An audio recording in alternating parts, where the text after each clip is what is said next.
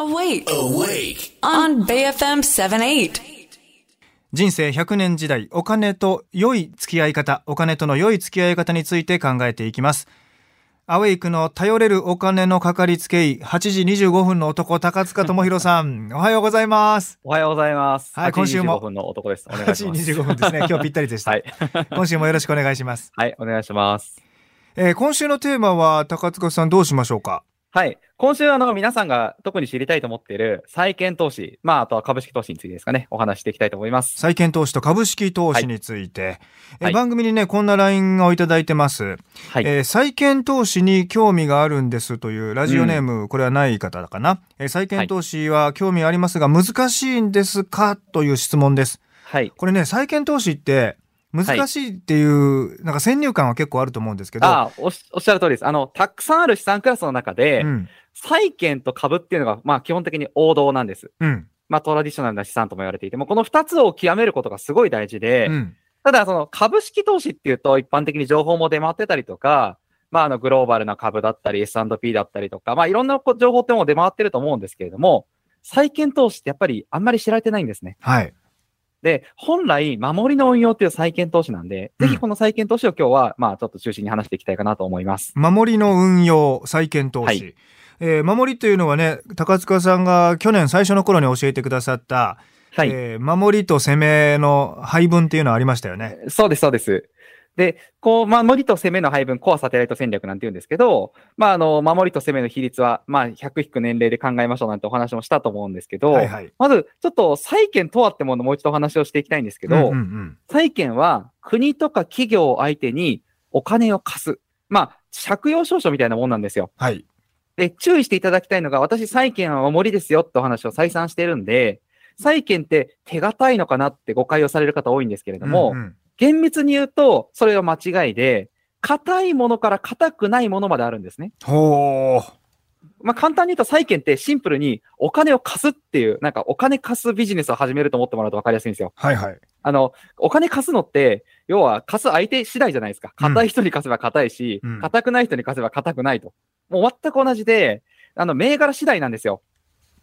なので、選ぶ銘柄によっては硬く買えるし、選ぶ銘柄によっては硬くないということになってしまいます。はいはい。まあお金を貸して、えー利子をおいただくというはい、形そですよね。の通りです。それがまあ、はい債券の利率ということになると思うんですけれども、え、これ、この時に、はい、うん、どこでどうやって買うのかっていうね、その情報がね、おっしゃったようにないので。そうですね。まず一つ、あの、参考にしていただきたいのが、格付けっていうものがあります。格付けがトリプル A、ダブル A、シングル A、トリプル B とかってこうついてるんですけども、ほこれはあくまで参考ですけども、まあ、あの、その債券が、まあ、要するにどれだけ手堅いのか示す指標のようなもので、う。うん。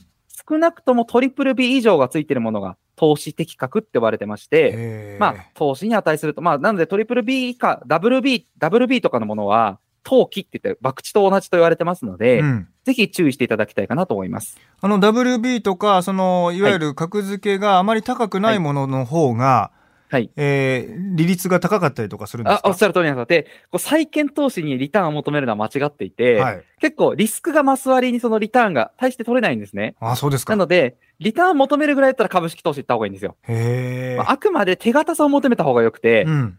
なので、まあ、できればトリプル B っていうのももう1個落ちたらダブル B ぐらいなんで、うん。できればシングル A 以上。シングル A っていうと日本についてる格付けとほとんど同じなので、ほ国についてる格付けと同じぐらいのものを買っていただくと、まはいあ安心感は高いのかなというふうに思います。う。はい。まあ、その日本の国債をね、えーたくさんまあ発行されますから、それを買うという手が一番硬いのかななんていうことを言う人が多いんですけれども、はい。うん。あくまで、こう、その、国債以外にも社債とかでもうん、実はシングル A って格付けついてるものありますので、うん。例えば日本の大手の国内の保険会社さんの発行してる債券っていうものは、あの格付けもシングル A 上のものもありますので、はい。まあ例えばそういったものを狙っていただくとか、まあ、あくまで格付けが高いものを中心に考えていただくのが大事かと思います。ちなみにトリプル A ってどんな債券があるんですか、まあ、アメリカの国債だったりとかですかね。はああ、。今アメリカ WA かなはい。なるほど。はいまあ、トリプル A はなかなかないってことですもんね。そうですか。あんまり、はい。うん他の国でありますけども。そうか。はい。で、まあ A がついてると、まあとりあえずは、あの、守りの投資ということになるってことですね。そうですね。まあ、あくまでこれも参考なので100%ではないですけれども、はいはいあの参考には十分なるかと思います。はい。そこの上で買う場所についてですかね。はい。はいどこで買えるのかなと。はいで、この証券会社で基本買えるんですけれども、うんなんか対面証券に相談に行くと、債券って多分あんまり進めてくんないかもしれないんですよ。あ対面で話すところ。そうです。んあの、大手の国内の、まあよくある漢字系の証券会社とかに行くと、もう漢字系ねもしかしたら、はいうんあの、株式とか投資信託とかで、手数料何回転も抜けるような商品しか出してこない場合も多いと思うんですけれども、ああの、ネット証券でも実は買えます。ただメニューが少なかったりとうか、うんあと、そう、実際に注意しなきゃいけない債券とかも今言ったように、要は貸す相手次第だし、貸し方次第なんで、うん注意点も結構多いので、ちょっと難しさはあるかもしれない。自分で買う。で自分でも買えるんですよ。うん買えるんですけど。でそこで知っていただきたいのが、IFA というサービスあります。それをぜひ知っていただきたいかなというふうに思います。IFA。はい。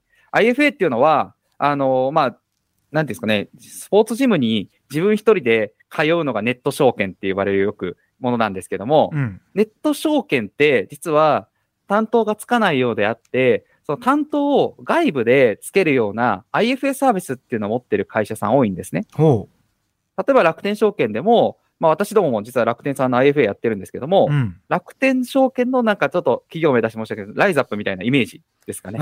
サービス。だだからスポーパーソナルツ、トレーナー。スポーツジムに例えると、えーパーソナルトレーナーがちゃんとつく、それが、えーフィナンシャルアドバイザー、え IFA。そうです、そうです、そうです。独立系のフィナンシャルアドバイザーですね。そうです。あの、外部の業者さん雇ってるんですよ。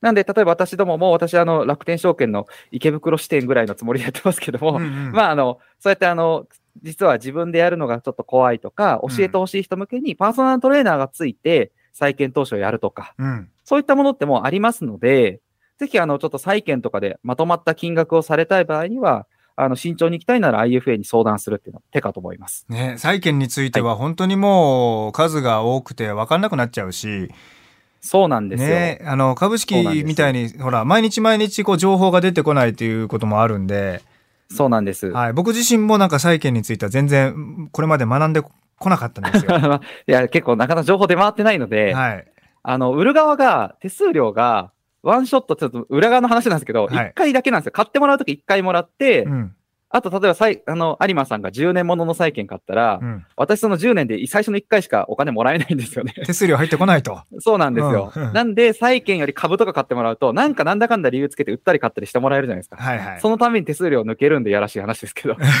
だから株で遊んでもらってる方が、僕は年中無休の遊園、あの観覧車で遊んでもらってる感じなんで、はいはい。有馬さん、上がりましたよ、売りましょうとか、うん、有馬さん下がったんでこっち乗り換えましょうっていうために手数料チャリンチャリン入ってくるんですけど、なるほどね。債券一回買ってもらったら終わりなんでね、なかなか、ね。有馬さんがたくさん、まあ有馬さんのはたくさんお金持ってらっしゃると思うんで、いやそんなもんまあい 入れてもらえるなら債券案内するかもぐらいの感じだと思うんですけど、あそうですか。まあ、はい、債券は IFA だと普通に提案してる方多いと思うので、ねまあ、はいあとはね、そのさっき言ったそのコアサテライト戦略で、あの攻めと守りの比率、100から自分の年齢を引くと。